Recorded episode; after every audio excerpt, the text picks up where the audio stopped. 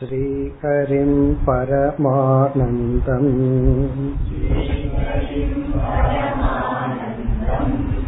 उपदेष्टारमीश्वरम्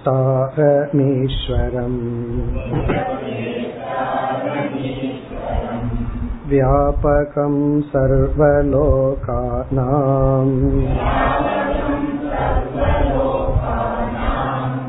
कारणं तं नमाम्यहम्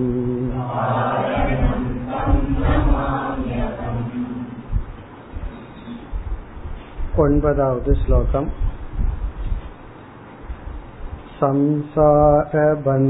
संसारबन्धनिर्मुक्तिः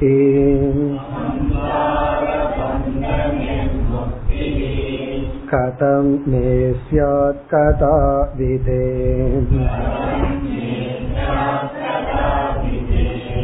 इति या सुदृढा बुद्धिः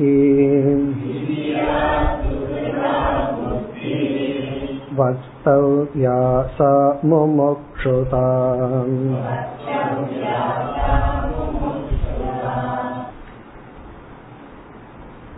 சங்கரர் பிரார்த்தனையுடன் இந்த நூலை ஆரம்பித்து அபரோக்ஷ அனுபூதி என்கின்ற இந்த ஒரு சாஸ்திரத்தை நான் எழுதுகின்றேன் போதிக்கின்றேன். எதற்காக? மோக்ஷ சித்தையே. மோக்ஷம் என்ற பலனுக்காக என்று கூறி யாருக்காக? அதை இவர் குறிப்பிட்டார். சத்பிகி.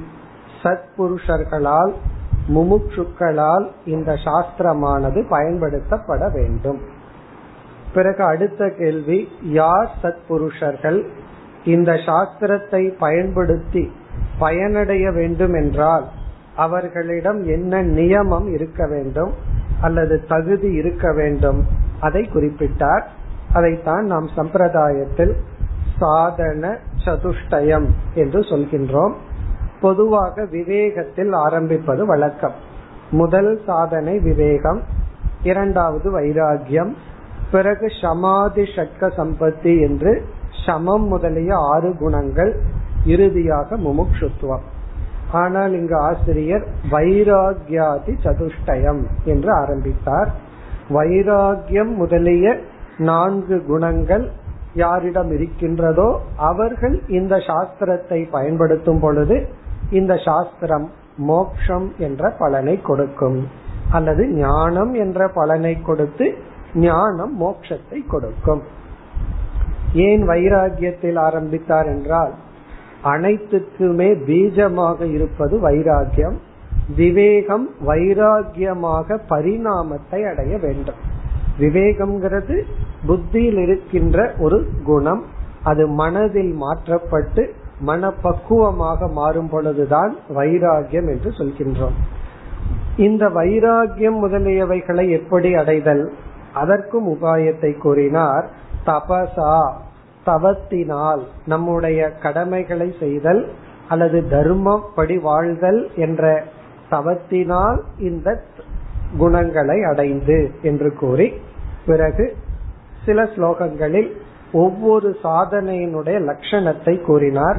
நாம் இறுதி சென்ற வகுப்பில் முமுட்சுத்துவத்தை பார்த்து முடித்தோம். விவேகம் வைராகியம் சமதமங்கள் பிறகு நான்காவது இறுதியாக முமுட்சுத்துவம். அதை எப்படி கூறினார்? சம்சார பந்த வினிர்முக்திகி. சம்சாரம் என்கின்ற பந்தத்திலிருந்து முக்தியானது கதம் மே சியார் எப்படி எனக்கு ஏற்படும்? இது வந்து ஒரு முமுட்சுவினுடைய எண்ணம். ஒரு முமுட்சு இவ்விதம் சிந்திக்கின்றான் என்ற விதத்தில் எழுதியுள்ளார். சம்சாரத்தில் இருக்கின்ற இந்த பந்தத்திலிருந்து எனக்கு விடுதலை எப்படி கிடைக்கும்? கதம் மே சியாத். பிறகு கதா எப்பொழுது கிடைக்கும்? விதே. இங்க இறைவனுக்கு ஒரு பெயர் விதி. ஈஸ்வரனுக்கு விதினே ஒரு பெயர். விதேன இறைவா எனக்கு எப்பொழுது கிடைக்கும்? எப்படி கிடைக்கும்? இப்படி இதி யா சுதிருடா புத்திகி இப்படி யாருக்கு உறுதியான புத்தி அல்லது மனம் இருக்குமோ அதுதான் முமுட்சுத்துவம் சா முமுட்சுதா அதாவது நாம் பந்தத்தில் இருந்து அந்த பந்தத்திலிருந்து விடுதலை அடைய வேண்டும் என்ற விருப்பம் யாருக்கு உறுதியாக இருக்கின்றதோ. காரணம் எந்த ஒரு முயற்சிக்கும் மூலமாக இருப்பது விருப்பம்தான். விருப்பம் ஒன்று இருந்தால்தான் நம்மால் முயற்சி செய்ய முடியும். அந்த விருப்பம் இப்படி யாருக்கு இருக்கின்றதோ அதை முமுட்சுத்துவம் என்று சொல்கின்றோம். இத்துடன் இந்த ஒன்பதாவது ஸ்லோகத்துடன் சாதன சதுஷ்டய சம்பத்தி விசாரம் முடிவடைகின்றது. இனி அடுத்த இரண்டு ஸ்லோகத்தில் ஆசிரியர் வேறு கருத்துக்கு வருகின்றார். பத்தாவது ஸ்லோகம். उक्तसाधनयुक्तेन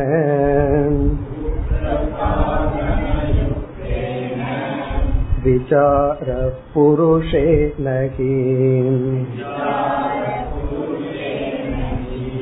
कर्तव्यो ज्ञानसिद्ध्यर्थम्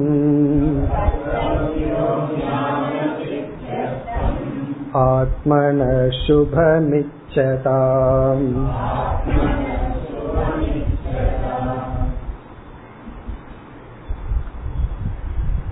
பத்து பதினொன்று. இந்த இரண்டு ஸ்லோகத்தில் விசாரம் செய்ய வேண்டும் என்று குறிப்பிடுகின்றார். விசாரத்தில் ஈடுபட வேண்டும். வேறு வார்த்தையில் சொன்னால் ஞான யோகம் என்ற சாதனைக்கு வர வேண்டும். ஞான யோகத்திற்குள் பிரவேசிக்க வேண்டும் என்று சொல்கின்றார். இதனுடைய பொருள் சாதன சதுஷ்டயம் என்ற ஒரு தன்மையை நாம் அடைந்து விட்டால் அந்த சாதன சதுஷ்டயத்திற்குள் சமக தமக உபரமக என்ற சில குணங்கள் இருக்கின்றது. சமக என்றால் மன அமைதி தமக என்றால் புலனடக்கம் இந்திரிய அமைதி உபரதி போன்ற குணங்கள் எல்லாம் நாம் பெற்று விடுவோம் அப்படி பெற்றவுடன் அதுவே நமக்கு ஒரு பெரிய மகிழ்ச்சியை மனநிறைவை ஆனந்தத்தை கொடுக்கும். மனது எப்பொழுதுமே சஞ்சலப்பட்டு கொண்டிருப்பதற்கு பதிலாக அமைதியாக இருந்து விட்டால் அதுவே ஒரு மனநிறைவு. பிறகு விவேகமே ஆனந்தத்தை கொடுக்கும். வைராகியம் ஒருவனுக்கு இருந்தால் சாதாரண மக்கள் அனுபவிக்கின்ற ஆனந்தத்தை விட சாஸ்திரம் என்ன சொல்கின்றது? நூறு மடங்கு ஆனந்தம் அதிகம் என்றெல்லாம் சொல்கிறது. இப்ப வைராகியம் நமக்கு அதிக ஆனந்தத்தை சமதமாதிகளும் அதிக ஆனந்தத்தை நமக்கு கொடுக்கின்றது. இப்ப யாருக்கு இந்த குணம் இருக்கின்றதோ அவர்களுடைய மனம் அமைதியை அடையும் மகிழ்ச்சியை அடையும். பொதுவாக என்ன நடக்கும்? அந்த அமைதியிலேயே நின்று விடுவார்கள். அங்கேயே ஸ்டக்கப் ஆயிரும். அதற்கு மேல் அடுத்த படிக்கு செல்லாமல் அதிலேயே திருப்தி அடைந்து விடக்கூடாது. இது வெறும் குணம்தான். இது ஒரு சாதனை தான் எதற்காக கஷ்டப்பட்டு மனதை கட்டுப்படுத்தினோம்? அதனுடைய பலன் நாம் அனுபவிக்க வேண்டும். வெறும் மனக்கட்டுப்பாடு அல்லது விவேக வைராகியம் மட்டும் லட்சியம் அல்ல அதற்கு அடுத்த படிக்கு செல்ல வேண்டும் என்று இவர் இங்கு குறிப்பிடுகின்றார். இல்லை என்றால் இதிலேயே நாம் நின்று விடுவோம். இதற்கு மேல் நாம் செல்ல வேண்டும். இப்ப இதத்தான் பதஞ்சலியே சொல்கின்றார். பதஞ்சலி வந்து மனக்கட்டுப்பாடை பற்றி எல்லா விஷயத்தையும் கூறியதற்கு பிறகு ஒருவன் யோக அபியாசத்தில் இருந்தால் அவனுக்கு சில சித்திகள் எல்லாம் ஏற்படுமா? அந்த சித்திக்காக இந்த யோக அபியாசம் செய்வது அல்ல. பிறகு அந்த சித்தி எதை காட்டுகிறது என்றால் நீ பயிற்சி செய்துள்ளாய் என்பதை காட்டுகின்றதே தவிர சித்தி வந்து லட்சியம் அல்ல அது ஒரு அடையாளமாக வைத்துக்கொண்டு நீ அதை கடந்து செல்ல வேண்டும் என்று கூறுகின்றார். அப்படி ஏதாவது ஒன்றை நாம் செய்தால் அதனுடைய அவாந்தர பலனுடன் நாம் நின்று விடக்கூடாது இப்ப சில பேர் பார்க்கலாம் சமுதாய சேவை செய்ய வேண்டும் அப்படின்னு சொல்லி ரொம்ப சந்தோஷமா ஆர்வமா சேவைக்குள் செல்வார்கள். அவர்கள் சில நாட்கள் கஷ்டப்பட்டு சேவை செய்வார்கள். அந்த சேவையினுடைய அவாந்தர பலன் அவாந்தர பலன சைடு எஃபெக்டா அவர்களுக்கு புகழ் வரும். ரெகக்னிஷன் வரும். அவர்களை நம்பி பலர் பேர் பொருளை கொடுப்பார்கள் பணம் கொடுப்பார்கள். உடனே என்ன ஆகிவிடும்? அந்த பலனை அவர்கள் அனுபவித்து விடுவார்கள். அப்ப என்ன ஆகும்? முக்கிய பலன் மறந்து விடப்படும். அப்படி நம்ம வந்து சாதன சதுஷ்டய சம்பத்தியை அடையும் பொழுது அதிலிருந்து கிடைக்கின்ற மனநிறைவோ திருப்தியோ கூடாது. அதற்கு அடுத்த படிக்கு செல்ல வேண்டும். ஆகவேதான் இந்த இரண்டு ஸ்லோகத்தில் இதை பகுதியாக வைத்துக்கொண்டு ஞானத்துக்கு சாதனையான விசாரத்தில் ஒருவன் ஈடுபட வேண்டும் என்று குறிப்பிடுகின்றார். இப்படி ஒவ்வொரு படியிலையும் அப்படி இருக்கு. ஒரு படியில போனோம்னா அதனுடைய சைடு எஃபெக்ட்ல நம்ம வந்து அங்க நின்று விடக் கூடாது. அதை தாண்டி செல்ல வேண்டும். அதான் அந்த ஆனந்தமய கோஷம் சொல்றது. அந்த ஆனந்தத்திலும் வைராகியத்தை நாம் அடைய வேண்டும். ஆகவே இங்கு ஆசிரியர் தெளிவாக இப்படிப்பட்ட தகுதியை அடைந்தவன் அடுத்து என்ன செய்ய வேண்டும்? அதை கூறுகின்றார் உக்த சாதன யுக்தேன புருஷேன.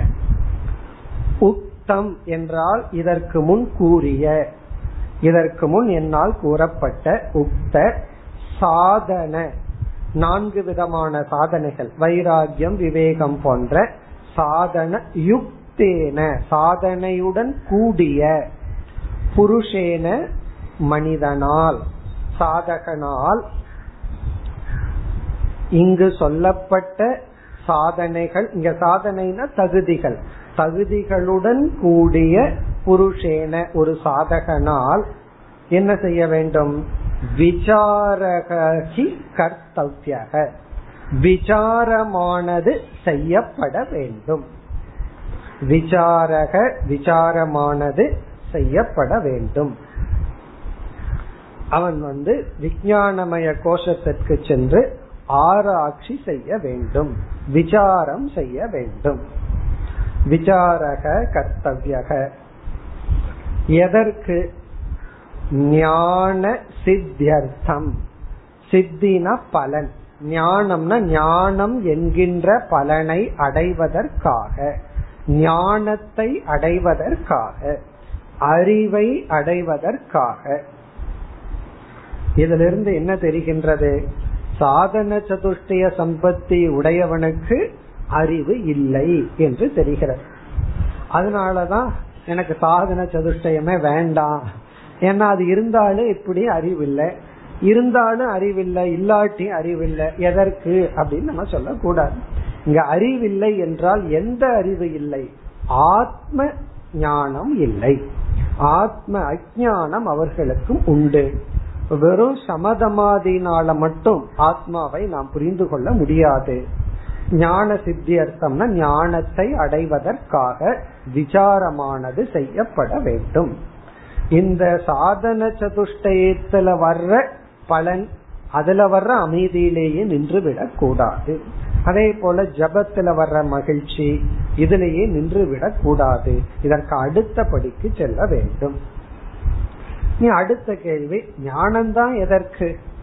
ஞான சித்தியர்த்தம்னா எதற்கு ஞானம்? ஆத்மனக சுபம் இச்சதா. ஆத்மனகன தனக்கு சுபம். இந்த இடத்துல சுபம்ங்கிற சொல்லுக்கு மோக்ஷம் என்று பொருள். தன்னுடைய மோக்ஷம் இச்சதா விரும்புகின்ற மனிதனால். சுபம் இச்சதா புருஷேன. தன்னுடைய மோக்ஷத்தை விருப்பம் உடைய மனிதனால் விசாரமானது செய்யப்பட வேண்டும்.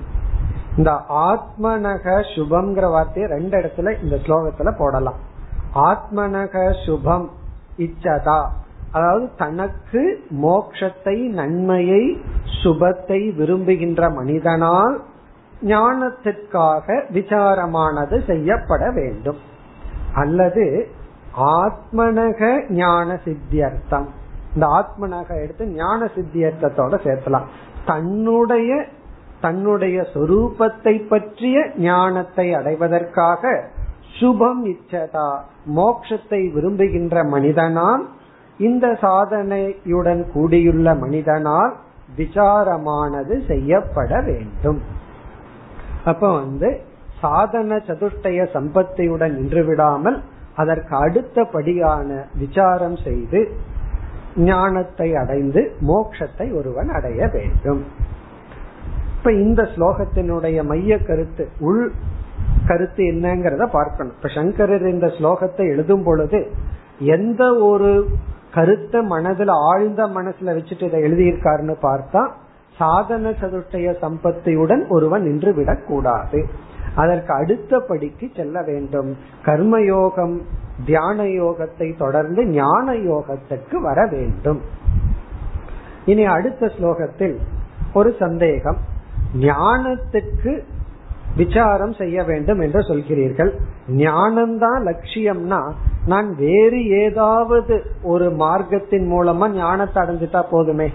ஞான சித்தியர்த்தம் தானே. சாதன சதுஷ்டய சம்பத்திக்கு பிறகு ஞானத்தை நான் அடையணும். வேற ஏதாவது வழி இருந்து என்னால ஞானத்தை அடைய முடியும் என்றால் நான் ஏன் விசாரம் செய்ய வேண்டும்? இப்ப அடுத்த ஸ்லோகத்துல வந்து ஞானத்துக்கு விசாரம் ஒன்றுதான் சாதனை. வேறு மார்க்கம் இல்லை என்று குறிப்பிடுகின்றார். இப்ப இந்த ஸ்லோகத்துல நம்ம வந்து விசாரம்னா என்னன்னு பார்த்தோம். சும்மா விசாரம் பண்ணணும் விசாரம் பண்ணணும்னா என்ன விசாரம்ங்கிற சொல்லுக்கு என்ன பொருள்? அதையும் நம்ம பார்க்கலாம். பிறகு ஞானத்துக்கு விசாரத்தை தவிர வேறு மார்க்கம் இல்லை. அந்த கருத்தை குறிப்பிடுகின்றார் பதினோராவது ஸ்லோகம். नोत्पद्यते विना ज्ञानम्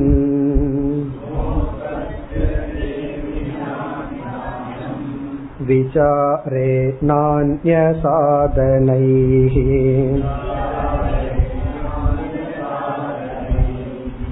यथा पदार्थभानं हि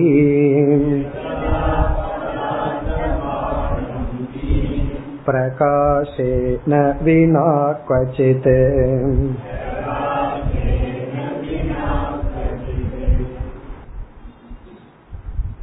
இந்த ஸ்லோகத்தின் சாராம்சம் ஞானம் என்ற லட்சியத்திற்கு விசாரம் என்பது ஒரே ஒரு பாதை only means one of the means அப்படின்னு சொல்லுவார்கள் ஒன் ஆஃப் த மீன்ஸ்னா எத்தனையோ வழி இருக்கு. இது ஒரு வழி. இப்ப நம்ம ஒரு இடத்துக்கு போகணும்னு கேட்டா அவங்க வந்து என்ன பண்ணணும்? நம்மளே அந்த இடத்துக்கு புதுசு. ஒழுங்கா அவங்களுக்கு தெரிஞ்ச ஒரு வழிய சொல்லணும். நாலு வழிய சொல்லி உங்களுக்கு இதுல எது வேணுமோ அதுல போங்கன்னா என்ன பண்ணுவோம்? பிறகு மீண்டும் கேட்போம். ஒரு வழி நல்ல வழிய சொல்லுங்கன்னு சொல்லி. அப்படி சில இடத்துக்கு பல வழிகள் இருக்கு. அதே போல ஞானம் என்ற ஒன்றை அடைய பல வழிகள் இருந்தால் அதுல எனக்கு எது சுலபமான வழியோ அதை நான் தேர்ந்தெடுத்துக்கிறேன். உங்களுக்கு எது சுலபமான வழியோ அதை நீங்க தேர்ந்தெடுத்துக்க. சில பேர் சொல்வார்கள் போர் வீலர்ல இந்த ரூட்டுக்கு போங்க டூ வீலர்ல இந்த ரூட்ல போகலாம். ஆட்டோன்னு அதுக்கு ஒரு ரூட் இருக்கு. அப்படி ஒவ்வொரு ஆளுக்கு தகுந்த மாதிரி எந்த வாகனத்துல போறாரோ அதற்கு தகுந்த மாதிரி ரூட் இருக்கிறது போல என்னுடைய உபாதி என்னுடைய மென்டல் மேக்கப்புக்கு எது சுலபமோ அது வழியா நான் போய் மோட்சத்தை அடையலாமே ஞானத்தை அடையலாமே அப்படி இருக்கும்போது ஏன் விசாரம்? ஏன் புத்திய பயன்படுத்தணும்? பயன்படுத்தப்படாதது அப்படியே இருக்கட்டுமே. அதை ஏன் போய் மறுபடியும் பயன்படுத்தி ஆராய்ச்சி பண்ணி ஏன் கஷ்டப்படணும் அப்படின்னு சிலர் நினைக்கலாம். இது வந்து சாதாரண சந்தேகம் அல்ல. பெரிய சந்தேகம் சாதகர்களுக்குள் இருக்கின்றது. பலருக்கு வந்து தியானத்தினால அல்லது வந்து யாராவது திடீர்னு நம்ம தொட்டா ஞானம் வந்துடும் யாராவது வந்து ஸ்பர்ஷதி தலையில தொட்டா ஞானம் வந்துடணும் இப்படி எல்லாம் இருக்கு. இப்படி எல்லாம் சில கற்பனைகள். அதெல்லாம் தப்பே கிடையாது. ஆரம்பத்துல அப்படி எல்லாம் நம்ம நினைச்சுதான் சரிப்படுத்தி வரணும். அதுக்காக தான் சாஸ்திரம் நம்ம படிக்கிறோம். பிறகு அதெல்லாம் பொய்யான்னு கேட்டா அதெல்லாம் நம்மை தூய்மைப்படுத்தும் சாதனைகள். இப்ப சில இடத்துக்கு போறோம். சில மகான்களுடைய வசித்த இடத்துக்கு போறோம். சித்தருடைய சில குகைக்கு போயிட்டு உள்ள உட்கார்ந்து வருவார்கள். வசிஷ்ட குகைன்னு ஒண்ணு இருக்கு. ரிஷிகேஷ்க்கு அந்த பக்கம். அங்க போய் தியானம் செய்து வருவார்கள். வசிஷ்ட குகைக்குள்ள போயிட்டு வந்தா ஞானம் வந்துரும்னா என்ன ஆகிறது? அப்படி இந்த மாதிரி எல்லாம் இருக்கு எத்தனையோ. அவைகள் எல்லாம் நம்மை தூய்மைப்படுத்துமே தவிர நம்ம பாபத்தை நீக்குமே தவிர சாதன சதுர்த்திய சம்பத்தியை கொடுக்குமே தவிர ஞானத்தை கொடுக்காது. பிறகு ஞானத்தை கொடுக்கணும்னா என்ன செய்யணும்? அதற்கு ஒரு உதாரணம் சொல்கின்றார் இரண்டாவது வரையில. ஒரு பொருள் வந்து இருளில் இருந்தால் அந்த பொருளை பார்க்கணும் அப்படின்னா பிரகாசம் அப்படிங்கிற ஒரே ஒரு சாதனையில தான் இருளை நீக்க முடியும். அதனாலதான் சாஸ்திரத்துல என்றுமே ஞானத்துக்கு பிரகாசத்தையும் அஜானத்தை வந்து இருளுக்கு உதாரணமா சொல்வார்கள். அது ஏன் அந்த உதாரணம் பெஸ்ட் எக்ஸாம்பிள்னா இருள் அப்படிங்கிற ஒன்றை நீக்கிறதுக்கு லைட் பிரகாசம்ங்கிறத தவிர வேற மீன்ஸ் கிடையாது. அதத்தான் சொல்றார். முதலில் இரண்டாவது வரிய பார்ப்போம். யதா பதார்த்த பானம். பதார்த்த பானம் என்றால் ஒரு பொருள் தெரிய வேண்டும் என்றால். பானம் அப்படின்னா விளங்குதல் பதார்த்தம்னா எனி ஆப்ஜெக்ட் ஏதாவது ஒரு பொருள் தெரிய வேண்டும் விளங்க வேண்டும் என்றால் பிரகாசேன வினா ந பிரகாசேன வினா. பிரகாசம் இல்லாமல் எப்படி விளங்காதோ. கொச்சித்னா கண்டிப்பாக உறுதியாக பிரகாசேன வினா பதார்த்த பானம் ந உபபத்தியதே ந உற்பத்தியதே ந சம்பவதி.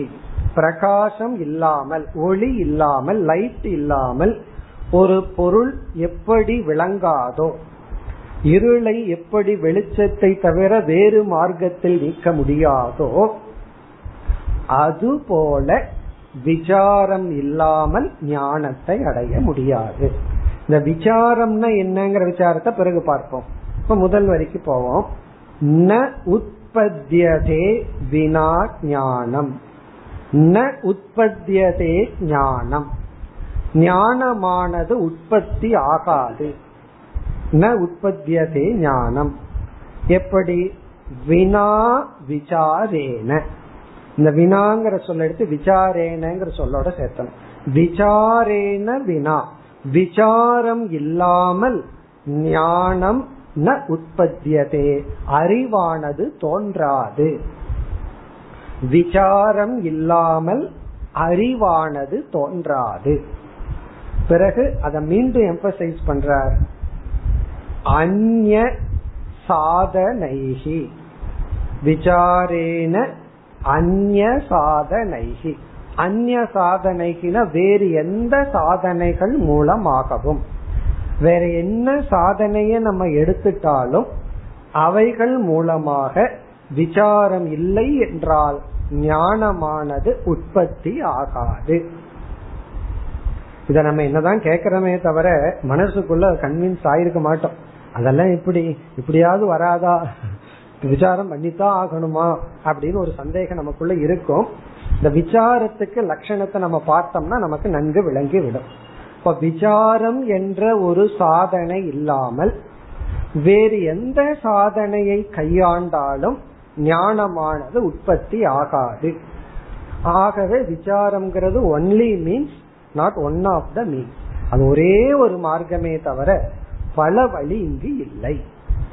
இப்போ அந்நிய சாதனைகி அந்நிய சாதனைனா மற்ற சாதனைகளினால் விசாரேன வினா விசாரம் இல்லாமல் ஞானமானது உற்பத்தி ஆகாது. நோத்பத்தியதன உற்பத்தியதே உற்பத்தி ஆகாது. எக்ஸாம்பிள பார்த்துட்டோம். பிரகாசம் இல்லாமல் ஒரு பொருளானது விளங்காது. இருளானது நீங்காது. இனி நமக்கு அடுத்த விசாரம் வந்து இந்த விசாரம்னா என்ன? இந்த விசாரம் விசாரம் சொல்லிட்டாரு. விசாரம்ங்கிற சொல்லல என்ன அர்த்தத்தை சங்கரர் வைத்துள்ளார்? அப்போ விசாரம்ங்கிற சொல்ல இப்ப நம்ம விசாரம் பண்ணணும். அதுவே விசாரம் பண்ணா தான் புரியும். அப்போ விசாரம்ங்கிற சொல்லே விசாரம் பண்ணா புரியும் பொழுது ஞானம்ங்கிறது விசாரம் செய்தால்தான் நமக்கு வரும். இங்க அந்நிய சாதனைகிற இடத்துல எதை குறிப்பிடுகின்றார்? கர்மயோகம் போன்ற சாதனைகள். கர்மயோகம் தியானம் போன்ற சாதனைகளினால் ஞானம் வராது. என்ன எங்க சந்தேகம் இருக்கோ அங்கதான் சொல்லணும். யாருமே தூங்குறதுனால ஞானம் வரும்னு சந்தேகப்பட்டது கிடையாது. அதனால தூங்குற சாதனை பண்ணா ஞானம் வருமா அப்படின்னு சந்தேகம் கிடையாது. இப்ப அந்நிய சாதனைகள்னா சில பேர் என்ன சொல்வார்கள்? நான் எதுக்கு சாஸ்திரம் படிக்கணும் விசாரம் பண்ணணும்? நான் வந்து கர்மயோகம் செய்துட்டே இருக்கேன். அல்லது சமுதாய சேவை பண்ணிட்டே இருக்கேன். அல்லது ஜபம் பண்ணிட்டே இருக்கேன். ஞான தானாக வரட்டுமே. அப்படி எல்லாம் சொல்வார்கள். இப்ப எந்த இடத்துல சந்தேகம் இருக்கோ இப்ப அந்நிய சாதனைகள்னா கர்ம. கர்மயோகம் தியானம் எதோ சொல்றோம். சுருக்கமா சொன்னா கர்ம செயல் ஆக்டிவிட்டிஸ் செயல் செய்வதனால் நமக்கு ஞானம் ஏற்படாது. செயல் வந்து நம்மை தூய்மைப்படுத்தும். செயல்தான் சாதன சதுஷ்டய சம்பத்தியை கொடுக்கும். இங்க ரொம்ப முக்கியமான விஷயம் என்னவென்றால் இந்த சாதன சதுஷ்டய சம்பத்தின்னு ஒண்ணு நம்ம படிச்சோமே அது விசாரத்தினால கிடைக்காது. விசாரத்தினால என்ன கிடைக்குமோ அதுதான் கிடைக்கும். விசாரம் சுப்பீரியர்னு சொல்லி அது எல்லாத்தையும் கொடுத்துறாரு. விசாரம் வந்து எதை கொடுக்க முடியுமோ அதைத்தான் கொடுக்கும். மற்றதை அது கொடுக்க முடியாது. சாதன சதுஷ்டய சம்பத்திய விசாரமானது நமக்கு கொடுக்காது. வெறும் ஆராய்ச்சி பண்ணிட்டே இருந்தோம் அப்படின்னா நமக்கு சமதமாதி எல்லாம் வந்துட சமதமாதி எல்லாம் வரணும்னா கர்மம் தான் கர்மம்னா இந்த இடத்துல கர்ம யோகம் தவம் அதுதான் நம்ம மனதை தூய்மைப்படுத்தும். இப்ப மன தூய்மையை விசாரம் வெறும் ஞான யோகம் நமக்கு கொடுக்காது. விசாரம் பண்ணா மனசுல என்னென்ன அழுக்கு இருக்குன்னு தெரியும் அவ்வளவு. விசாரம் பண்ணலாம் அதுவும் தெரியாது. இப்ப விசாரம் பண்ணா தெரியும். விசாரம் பண்ணி நான் தெரிஞ்சுட்டேனேன்னா அதோட சரி. அப்புறம் வேற ஏதாவது நீ செய்து அதை நீக்க வேண்டும். காரணம் கர்மம் அப்படிங்கறது செயல். செயலுக்கு என்ன காரணம்னா அதுக்கு ஒரு லட்சணம் இருக்கு. இப்ப காரக வியாபாரம் அப்படின்னு சொல்லுவார்கள். காரக வியாபாரம் அப்படின்னு சொன்னா ஒரு கர்மம் நடைபெற வேண்டும் என்றால் அதற்கு எத்தனையோ சாதனைகள் இருக்கு. எந்த ஒரு செயல் செய்யணும்னாவே அதற்கு வந்து உடல் பலம் வேணும். பிறகு வந்து பண பலம் வேணும். இந்த மாதிரி ஏதாவது வேணும் பணம் இருக்கணும் உடல் இருக்கணும் ஆரோக்கியம் இருக்கணும் அப்பதான் செயல் செய்ய முடியும். அப்ப கர்மத்துக்கு லட்சணம் வந்து காரக வியாபார ஜென்யம் கர்ம. காரகம் அப்படின்னா பணம். பிறகு ஒரு இன்ஸ்ட்ருமெண்ட் இருக்கணும். நான் இப்ப எழுதணும் அப்படிங்கிற கர்மம் பண்ண விரும்புறேன் அப்படின்னா என்ன வேணும்? அதற்கு ஒரு இன்ஸ்ட்ருமெண்ட் இருக்கு பேனா இருக்கு. அப்போ ஒரு இன்ஸ்ட்ருமெண்ட் தேவை. அதை கையாளுற திறமை தேவை. செயல்படணும். இதெல்லாம் கர்மம். பிறகு வந்து இங்க நம்ம சொல்ற விசாரம்ங்கிறது எதை சொல்கின்றோம்? இங்க வந்து ஞானம் அப்படிங்கிற லட்சணத்துக்கு ஞானம்ங்கிற லட்சியத்துக்கு விசாரம்ங்கிற சாதனையை செய்யணும்னு சொல்றார். இங்க விசாரம்ங்கிற சாதனையில சங்கரர் குறிப்பிடுவது வந்து பிரமாண வியாபாரம். இப்ப விசாரத்துக்கு லட்சணம் பிரமாண வியாபாரக. வியாபாரக அப்படின்னா இந்த இடத்துல பயன்படுத்துதல். யூஸ் பண்றது. பிரமாண வியாபாரம்னா ஞானத்துக்குரிய கருவியை பயன்படுத்துதல். இங்க வியாபாரம்ங்கிறது டெக்னிக்கல் வேர்டு நம்ம வந்து அந்த கருவிக்குள்ள நம்ம கமிட் பண்ணிக்கிறது அர்த்தம். கமிட்டட் டு தட் இன்ஸ்ட்ருமெண்ட் இங்க இன்ஸ்ட்ருமெண்ட் என்ன? பிரமாணம். அதாவது சுருக்கமான ஒரு எக்ஸாம்பிள் பார்த்துட்டு எளிமையான ஒரு உதாரணம் பார்த்துட்டு வேதாந்தத்துக்கு வருவோம். இப்ப நமக்கு தெரிஞ்சதுதான் ஒரு பொருளினுடைய வர்ணம் என்ன கலர்ல இருக்கு? வர்ணமானது எப்படி இருக்குங்கிற அறிவை அடைய வேண்டும் என்றால் வர்ணம்னா கலர். ஒரு பொருளினுடைய கலர். என்ன எப்படி உள்ளது? அது என்ன கலர்ங்கிற ஞானத்தை அடையணும்னா என்ன பண்ணணும்? என்ன செய்யணும்? கண் அப்படிங்கிற ஒரு கருவியை பயன்படுத்தணும். ஏன்னா கண்ணு தான் வர்ணத்தை காட்டுவது கண் இல்ல அப்படின்னு சொன்னா நம்ம வந்து அந்த வர்ணத்தை தெரிஞ்சுக்க முடியாது. இல்ல யாராவது சொல்லி நான் கேட்பேன் அப்படின்னா அது சரிதான். அது ஒரு சப்த பிரமாணம். ஆனா சந்தேகம் இருக்கும். இவர் நம்ம கிட்ட பொடுகிறாரோ ஏன்னா நமக்கே கண்ணு தெரியல. என்ன சொல்றாங்களோ? இந்த வயதானவங்களுக்கு என்ன சில பிரச்சனைனா அவங்களுக்கு ஒருத்தருக்கு காது கேட்கலையா அவர் என்ன சொல்றாரு சொல்லு அப்படின்னு இவர் சொன்னார். பக்கத்துல போய். நீ உண்மைய சொல்லல உண்மைய சொல்லலைன்னா இவர் எப்படி வெரிஃபை பண்ண முடியும்? அப்படி நம்ம வந்து வேற சப்த பிரமாணத்தை எடுத்துட்டோம் அப்படின்னா வெரிபிகேஷனுக்கு அங்க சாய்ஸ் இருந்ததுன்னா நம்ம மைண்ட் சாட்டிஸ்ஃபை ஆகாது. எப்பவுமே சந்தேகம் இருக்கும். அப்படி இந்த பாயிண்ட் என்ன அப்படின்னா எது பிரமாணமோ ரீப்ளேஸ் பண்ண முடியாத பிரமாணமோ அதை பயன்படுத்திட்டோம் அப்படின்னா நமக்கு ஞானம் வந்தாச்சு. இப்ப ஞானத்துக்கு அதற்கு தகுந்த கருவியை பயன்படுத்த வேண்டும். இனி ஆத்ம ஞானத்துக்கு வேற ரீப்ளேஸ் பண்ண முடியாத பிரமாணம் என்ன அப்படின்னா அதான் வேதாந்தம் உபனிஷத் அப்படின்னு சொல்றோம். மகா வாக்கியம் அப்போ உபனிஷத் அப்படிங்கிற பிரமாணம். ஏன்னா உபனிஷத்துங்கிற பிரமாணம் ஒன்றுதான் ஆத்மாவை சப்ஜெக்ட் மேட்டரா வச்சிருக்கு. நம்ம வேதத்துக்குள்ளேயே கர்மகாண்டத்துக்குள்ள போனோம்னா எத்தனையோ சப்தங்கள் எதோ விஷயத்த சப்ஜெக்ட் மேட்டரா வச்சிருக்கு. ஆனா உபனிஷத்து தான் மைய கருத்தா ஆத்ம விஷயத்த வச்சிருக்கு. வேற யாருமே அதை வச்சுக்கல. அப்படிப்பட்ட உபனிஷத் பிறகு அந்த உபனிஷத்தினுடைய சாராம்சத்தை சொல்றன்னு வந்த சுமிருதிகள் பகவத்கீதை பிறகு இப்ப நம்ம படிக்கிற நூல்கள் போன்றதெல்லாம் அதே உபனிஷத்தினுடைய சாரத்தை வச்சு அதுவே பிரமாணமாக அமைந்துள்ளது. அப்போ பிரமாணத்தை கையாளுதல். பிரமாணத்தை ஹேண்டில் பண்ணாதான் நமக்கு வந்து ஞானம் கிடைக்கும். சரி இங்க வந்து எப்படிப்பட்ட பிரமாணம்? இந்த பிரமாணத்தினுடைய நேச்சர் இயற்கை என்ன அப்படின்னா இது சப்த ரூபமான பிரமாணம். அப்ப உபனிஷத் அப்படிங்கிற சப்த பிரமாணத்தை நம்ம கேட்பதன் மூலமாகத்தான் அதை நம்ம கையாள முடியும்.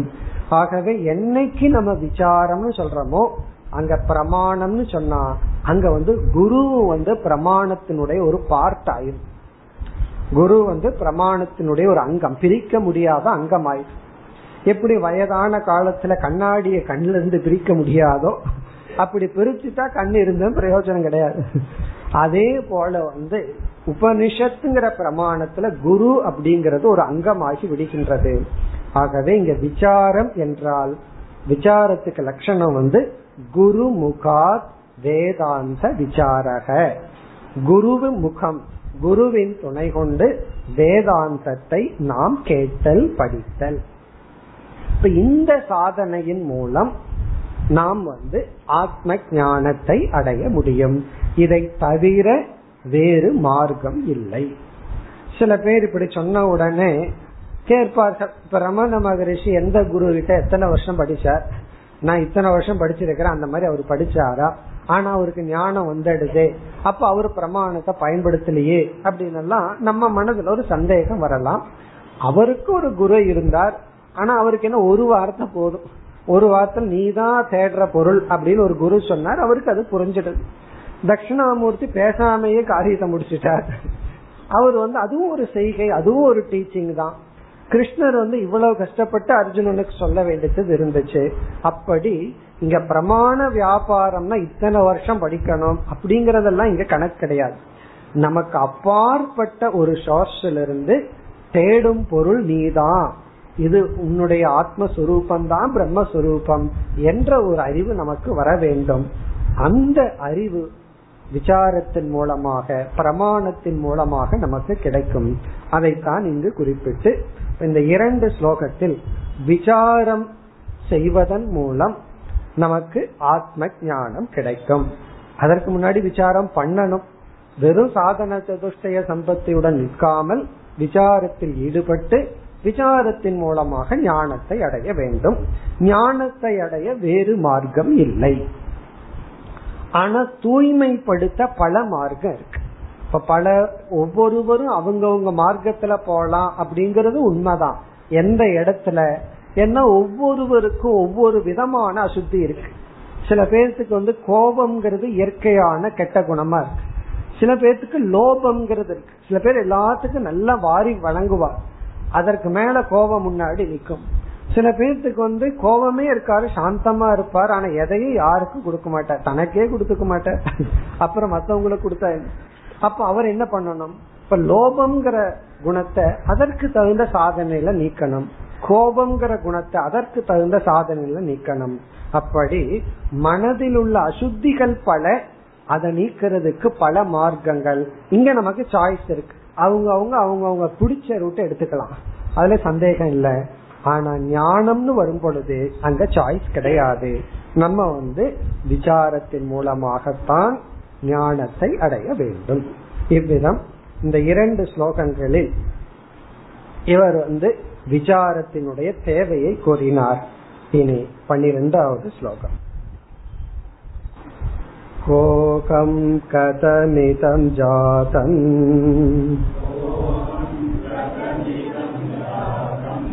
को वै कर्तास्य विद्यते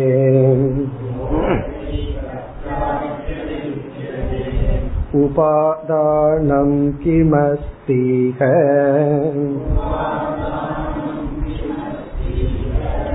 विचारसोऽयमीदृशः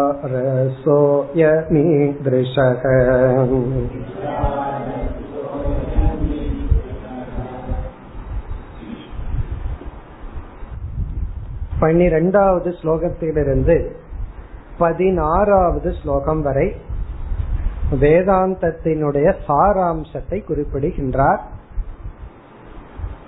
உபனிஷத்தினுடைய சாராம்சம் வந்து விடுகின்றது. இதில் எப்படி விசாரம் செய்தல்?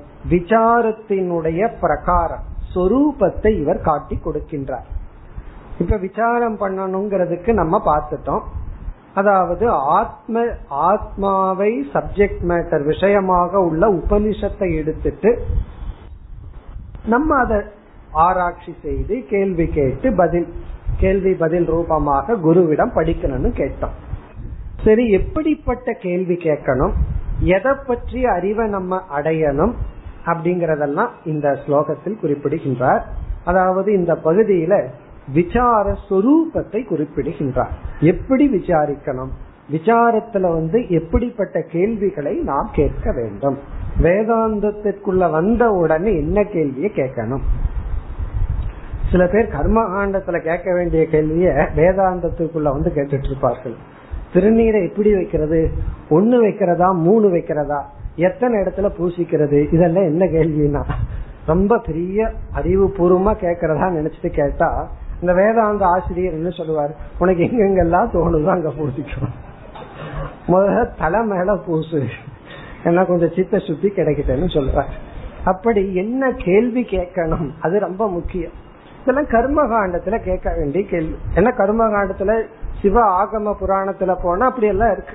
எவ்வளவு முறை எப்படி சாஷ்டாங்க நமஸ்காரம் பண்ணணும்? அதெல்லாம் இருக்கு. இப்ப இங்க வந்து நம்முடைய கேள்வியினுடைய நேச்சர் எப்படி இருக்கணும்?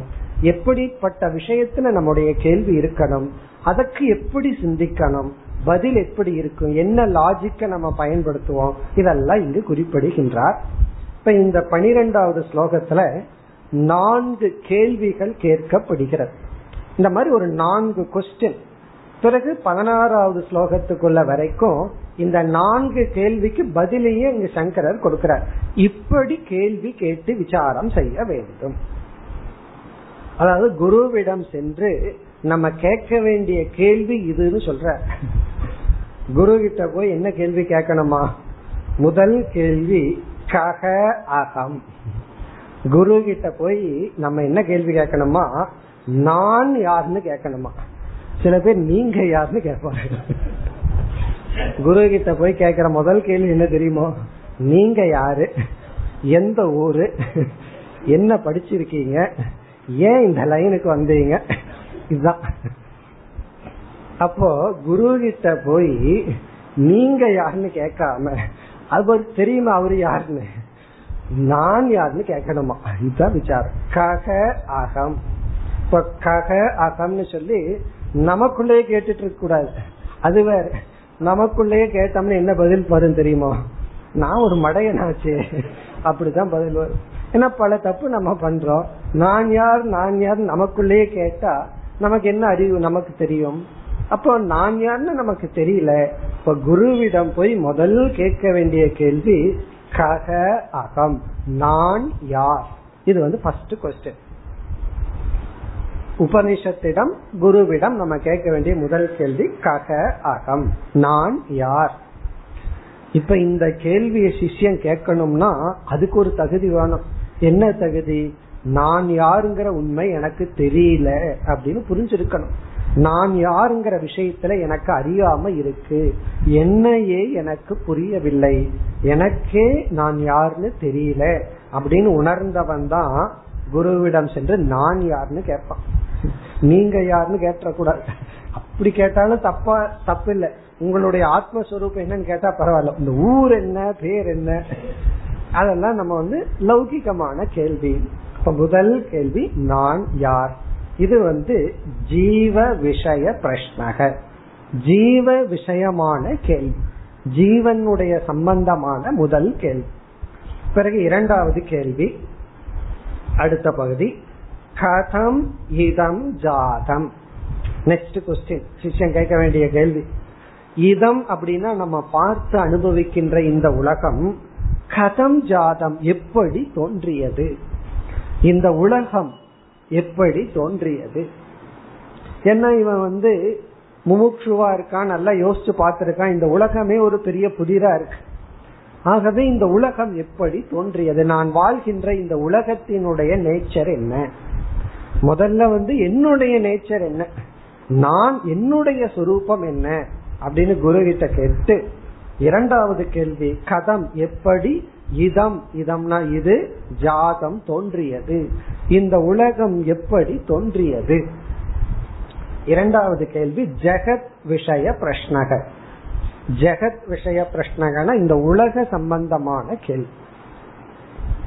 அதாவது இந்த உலகமே எடுக்கப்பட்டது ஒரு டெஸ்ட் டியூப்ல உலகத்தில் இருக்கிற ஒரு ஆப்ஜெக்ட பற்றி கேள்வி கேட்கல.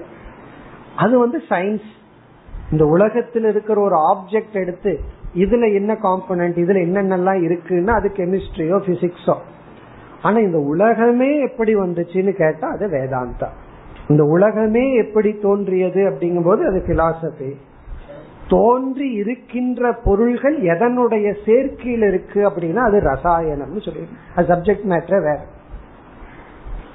ஏன்னா அப்ப வந்து அந்த ஆப்ஜெக்ட் வந்து ரியல் ஆயிடுது. அந்த ஆப்ஜெக்ட ரியலா எடுத்துட்டு உண்மையா எடுத்துட்டு இந்த உண்மையான ஆப்ஜெக்ட் எதனுடைய சேர்க்கை? இதுல தண்ணீர் எவ்வளவு பங்கு இருக்கு? வேற உலோகங்கள் எல்லாம் எவ்வளவு பங்கு இருக்குங்கிறதெல்லாம் அது சயின்ஸ் இப்ப இரண்டாவது கொஸ்டின் வந்து கதம் இதம் ஜாதம். மூன்றாவது கேள்வி கோவை கர்த்தா அஸ்ய வித்யதே. அஸ்ய ஜெகதக இந்த உலகத்துக்கு ககவை கர்த்தா. இந்த உலகம் இப்படி இருக்கிறதுக்கு யார் காரணம்? கக கத்தா. யார் காரணம்? இந்த உலகம் எப்படி தோன்றியதுன்னு ஒரு கேள்வி. இது உலகத்தை பற்றி. கக கத்தா யார் இதை தோற்றி வைத்தார்கள்? இந்த உலகம் இன்னைக்கு இப்படி இருக்கிறதுக்கு என்ன காரணம்? சில பேர் சொல்லுவார்கள் தெரியுமா நீ இன்னைக்கு இப்படி இருக்கிறதுக்கு நான் தான் காரணம்னு சொல்லுவார்கள். நான் தான் உனக்கு எல்லாம் பண்ணேன் எல்லாம் பண்ணேன். இன்னைக்கு நீ இப்படி இருக்கிறையே அதுக்கு நான் தான் காரணம். இன்னைக்கு அவன் அந்த வேலையில் இருக்கானே அதுக்கு நான் தான் காரணம். நான் தான் படிக்க வச்சேன் அப்படின்னு சொல்றது போல இந்த உலகத்துக்கு காரணம். இந்த உலகம் இப்படி இருக்கிறதுக்கு யார் கர்த்தா? இத நம்ம வந்து ரெண்டு ஆங்கிள் பார்க்கலாம். ஒன்னு வந்து நிமித்தம். இந்த உலகம் இப்படி இருக்கிறதுக்கு யார் நிமித்தம்னு பார்க்கலாம். அல்லது ஈஸ்வர விஷய பிரஷ்னக. யார் கடவுள்? இந்த உலகத்தை படைத்தவர் யார்? ஈஸ்வர விஷய பிரஷ்னக இப்ப முதல் கேள்வி வந்து ஜீவ விஷய பிரஷ்னக இரண்டாவது ஜெகத் மூன்றாவது ஈஸ்வரன். வேதாந்தத்தினுடைய சப்ஜெக்ட் மேட்டரே இவ்வளவுதான். இனி ஒன்னு இருக்கு அடுத்தது. நாலு தான் இந்த நான்கு தான் வேதாந்தத்துல நம்ம படிக்கிற விஷயமே. இதுக்கு மேல ஒண்ணு கிடையாது. நம்ம என்ன படிச்சாலும் இந்த பாக்குற நான்குக்குள்ள அடக்கம். ஒன்று ஜீவன் இனி ஒன்று ஜெகத் மூன்றாவது ஈஸ்வரன். நான்காவது பிரம்ம பரமாத்மா. அது இரண்டாவது வரியில் உபாதானம் கிம் அஸ்தி இக இக இங்கு உபாதானம். உபாதானம்ங்கிற சொல்லுக்கு இந்த இடத்துல ஆதாரம் அல்லது அதிஷ்டானம். பேஸ் அடித்தளம் அல்லது சத்தியம் உண்மை. உபாதானம் கிம் அஸ்தி என்ன உள்ளது? எல்லாத்துக்கும் சாராம்சமா என்னதான் இருக்கு? எல்லாத்துக்கும் ஆதாரமா? எல்லாத்துக்குன்னு என்ன எல்லாம் முன்ன சொன்ன மூன்று. ஜீவன் ஜெகத் ஈஸ்வரன். உபாதானம். கிம் அஸ்தி? உபாதானம்னா ஆதாரம் அடிப்படை சத்தியம் அல்லது உண்மை என்ன உள்ளது? எல்லாத்துக்கும் என்ன உண்மையா இருக்கு? விசாரக சக அயம் ஈதிருஷக அயம் விசாரக சக. அதாவது ஈதிருஷகன இப்படிப்பட்டது சக அயம் விசாரக. அந்த விசாரம் என்பது இப்படிப்பட்டது. இந்த விசாரத்தினுடைய முறையை சங்கரர் இங்கு நமக்கு சொல்லி கொடுக்கின்றார். விசாரம் பண்ணணும் விசாரம் பண்ணணும்னா சில பேர் உபனிஷத்திற்குள்ள போய் விசாரம் செய்வார்கள். எவ்வளவோ விசாரம் பண்ணலாம். ஒருவர் வந்து உபனிஷத்திற்குள்ள சமஸ்கிருதம் ரொம்ப படிச்சவர். என்னென்ன சான்ஸ்கிரிட் ரூட் அதிகமா பயன்படுத்தப்பட்டதுன்னு ரிசர்ச் விசாரம் பண்ணிட்டு இருந்தார். ஒருவர் பகவத்கீதையில வந்து எவ்வளவு முறை கிருஷ்ணர் வந்து அர்ஜுனனை கூப்பிட்டிருக்காரு. ஒரு லிஸ்ட் என்னென்ன பேர்ல கூப்பிட்டிருக்காரு? அர்ஜுன எவ்வளவு முறை கிருஷ்ணரை என்னென்ன பேர்ல கூப்பிட்டிருக்காருன்னு ஒரு ரிசர்ச் பண்ணி பண்ற நல்லதுதான். வேற எதையும் ரிசர்ச் பண்றதுக்கு. இதை ரிசர்ச் பண்றது நல்லதுதான். ஆனால் விசாரம் உண்மையான விசாரம் அப்படிங்கறது இதுதான்.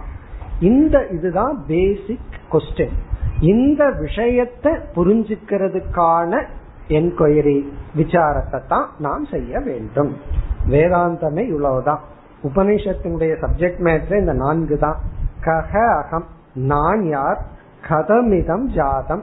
எப்படி இங்கு இது வந்தது? மூன்றாவது கோவை அஸ்ய கர்த்தா வித்தியதே இந்த உலகத்துக்கு யார் கர்த்தா? யார் இறைவன்? நான்காவது உபாதானம் கிம். சரி எல்லாத்துக்கும் ஆதாரமா அடிப்படையா என்ன இருக்கு? இப்ப என்னென்ன விஷயம் வேதாந்தத்துல இருக்கு? நாலே நாலு. ஜீவன் ஜெகத் ஈஸ்வரன் பிரம்ம. இந்த நான்கு தான். பிரம்மன்னா பரமாத்மா. இந்த நான்கு விஷயமா நம்ம விசாரம் பண்றதா வேதாந்தம். பிறகு எப்படி விசாரத்துக்குள்ள போவோம்? அந்த ஜீவனை கொஞ்சம் பிரிச்சு ஆத்மா அனாத்மானெல்லாம் கொஞ்சம் பிரிப்போம் விசாரம் பண்ணுவோம். ஜெகத்தை அதுக்கு உபாதான காரணம் நிமித்த காரணம் பஞ்சபூதம் எல்லாம் பிரிச்சு அதை பண்ணி ஈஸ்வரனையும் கொஞ்சம் விசாரம் பண்ணி பிறகு பிரம்மங்கிறது சத்தியமான அறிவு சுரூபமான பொருள் சொல்லி இப்படி எல்லாம் நம்ம பண்ணி பிறகு மகா வாக்கியம் வரப்போகுது. இனி வர்ற ஸ்லோகங்கள்ல இந்த நான்கு கேள்விக்கு சுருக்கமான பதில சொல்ற அதனாலதான் வேதாந்த சாரத்தையே சங்கரர் என்ன பண்ணிடுறார்? பதினாறாவது ஸ்லோகத்துல முடிச்சிடுறார். உண்மையிலேயே சொல்ல போனா உத்தம அதிகாரிகளுக்கு பதினாறாவது ஸ்லோகத்தோட ஓவர். அப்படின்னா இதுக்கப்புறம் யாரு வரலையோ அவங்க எல்லாம் உத்தம அதிகாரிகள் அர்த்தம். என்ன புரிஞ்சு போச்சே? பதினாறாவது ஸ்லோகத்துல எல்லாத்தையும் முடிச்சிடுற பிறகு என்ன பண்ற ஒரு டாபிக்கை எடுத்துட்டு எலாபரேட்டா விளக்க போகின்றார். இப்ப சுருக்கமா விசாரம்னா என்ன? பிரமாண வியாபாரம்னு பார்த்தோம். உபனிஷத்தை நம்ம எடுத்துட்டு என்கொயரி பண்ணணும். என்ன கேள்வி கேட்கணும்? குருவிடம் நம்ம போய் கேட்க வேண்டிய கேள்வி என்ன? நீங்க எந்த உபனிஷத்துல எடுத்துட்டாலும் எந்த கேள்வி எடுத்துட்டாலும் இந்த நாள்ல ஏதோ ஒன்னாத்தான் இருக்கும். இந்த நான்கு கேள்விகளினுடைய சாராம்சமா தான் இருக்கும். அதான் பிரகரண கிரந்தம் படிக்கணுங்கிறது. சாராம்சமா கருத்தை நமக்கு எடுத்து கொடுப்பார்கள். இப்ப இனி அடுத்த ஸ்லோகத்துல வந்து ஒவ்வொரு கேள்விக்கு பதில். அதையும் இதுதான் விசாரம்னு சொல்லி சொல்ற இப்படி சிஷ்யன் கேள்வி கேட்டார் குரு என்ன செய்வார்? எப்படி பதில் சொல்வார்? அதாவது எந்த நியாயத்தை பயன்படுத்தி குருவானவர் ஒவ்வொரு கேள்விக்கு இப்படி பதில் சொல்லுவார். இப்படி சிந்திக்க உன்னை தூண்டுவார்.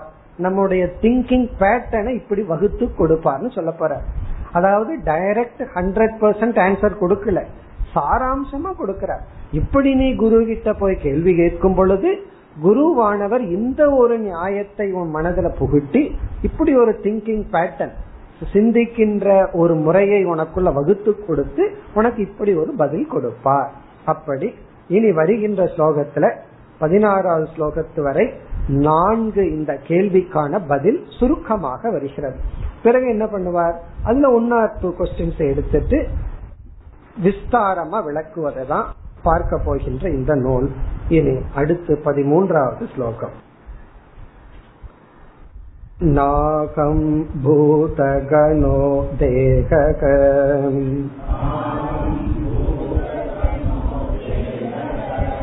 नाहं साक्षगणस्तथा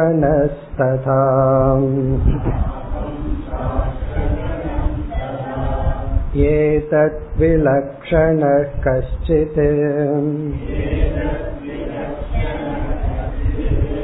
विचारसोऽयमीदृशः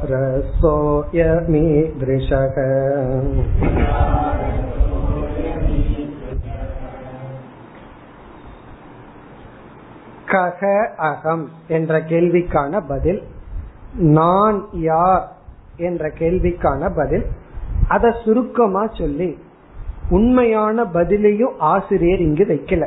அது பிறகு பாத்துக்கலாம்னு விட்டுட்டார். சும்மா கொஞ்சம் சொல்ற பாதி சொல்ற பாதி பதில் தான் இங்க கொடுக்கிறார். கொடுத்துட்டு இந்த மாதிரி சிந்திக்கிறதுக்கு பேர் தான் விசாரம். ஆகவே இந்த ஸ்லோகத்தினுடைய தாற்பயம் வந்து நான் யாருங்கிற கேள்விக்கு பதில் சொல்வது கிடையாது. நான் யாருங்கிற கேள்விக்கு பதில கண்டுபிடிக்கிறதுக்கு இப்படி விசாரம் பண்ணணும். அதுலதான் தாற்பயம் அதனால இவர் நான் யாருங்கிற கேள்விக்கு பதில் சொல்லாம இதுல பாதி பதில மட்டும் சொல்ற நான் யார் அல்ல அப்படிங்கறத மட்டும் சொல்ற நான் யார் அல்ல அப்படிங்கறத சொல்லி பிறகு இதுக்கு அப்பாற்பட்ட யாரோ ஒரு நான் அப்படின்னு சொல்லி ஒரு புதிர் மாதிரி போட்டு விட்டத. இது நான் அல்ல. இதுக்கெல்லாம் வேற நான். இதுக்கெல்லாம் வேறாக இருப்பவன் தான் நான். அவ்வளவுதான் இங்க பதில் சொல்ற அந்த நான் தான் பிரம்மன். அந்த நான் தான் அறிவு சுரூபம். அதெல்லாம் பிறகு சொல்லுவார். இப்ப இங்க என்ன சொல்ற நாகம் பூத கணோ தேகக. தேகக. அப்படின்னா உடல். இங்க உடல் அப்படிங்கிறது ஸ்தூல சரீரம். அகம் ந. பூத கணகங்கிறத அப்புறம் பார்ப்போம். தேகக அப்படின்னா ஸ்தூல சரீரம். தேகக அகம் ந அஸ்மி. நான் இந்த ஸ்தூல உடல் அல்ல. நான் யார் அப்படின்னா முதல்ல நான் யார் அல்ல.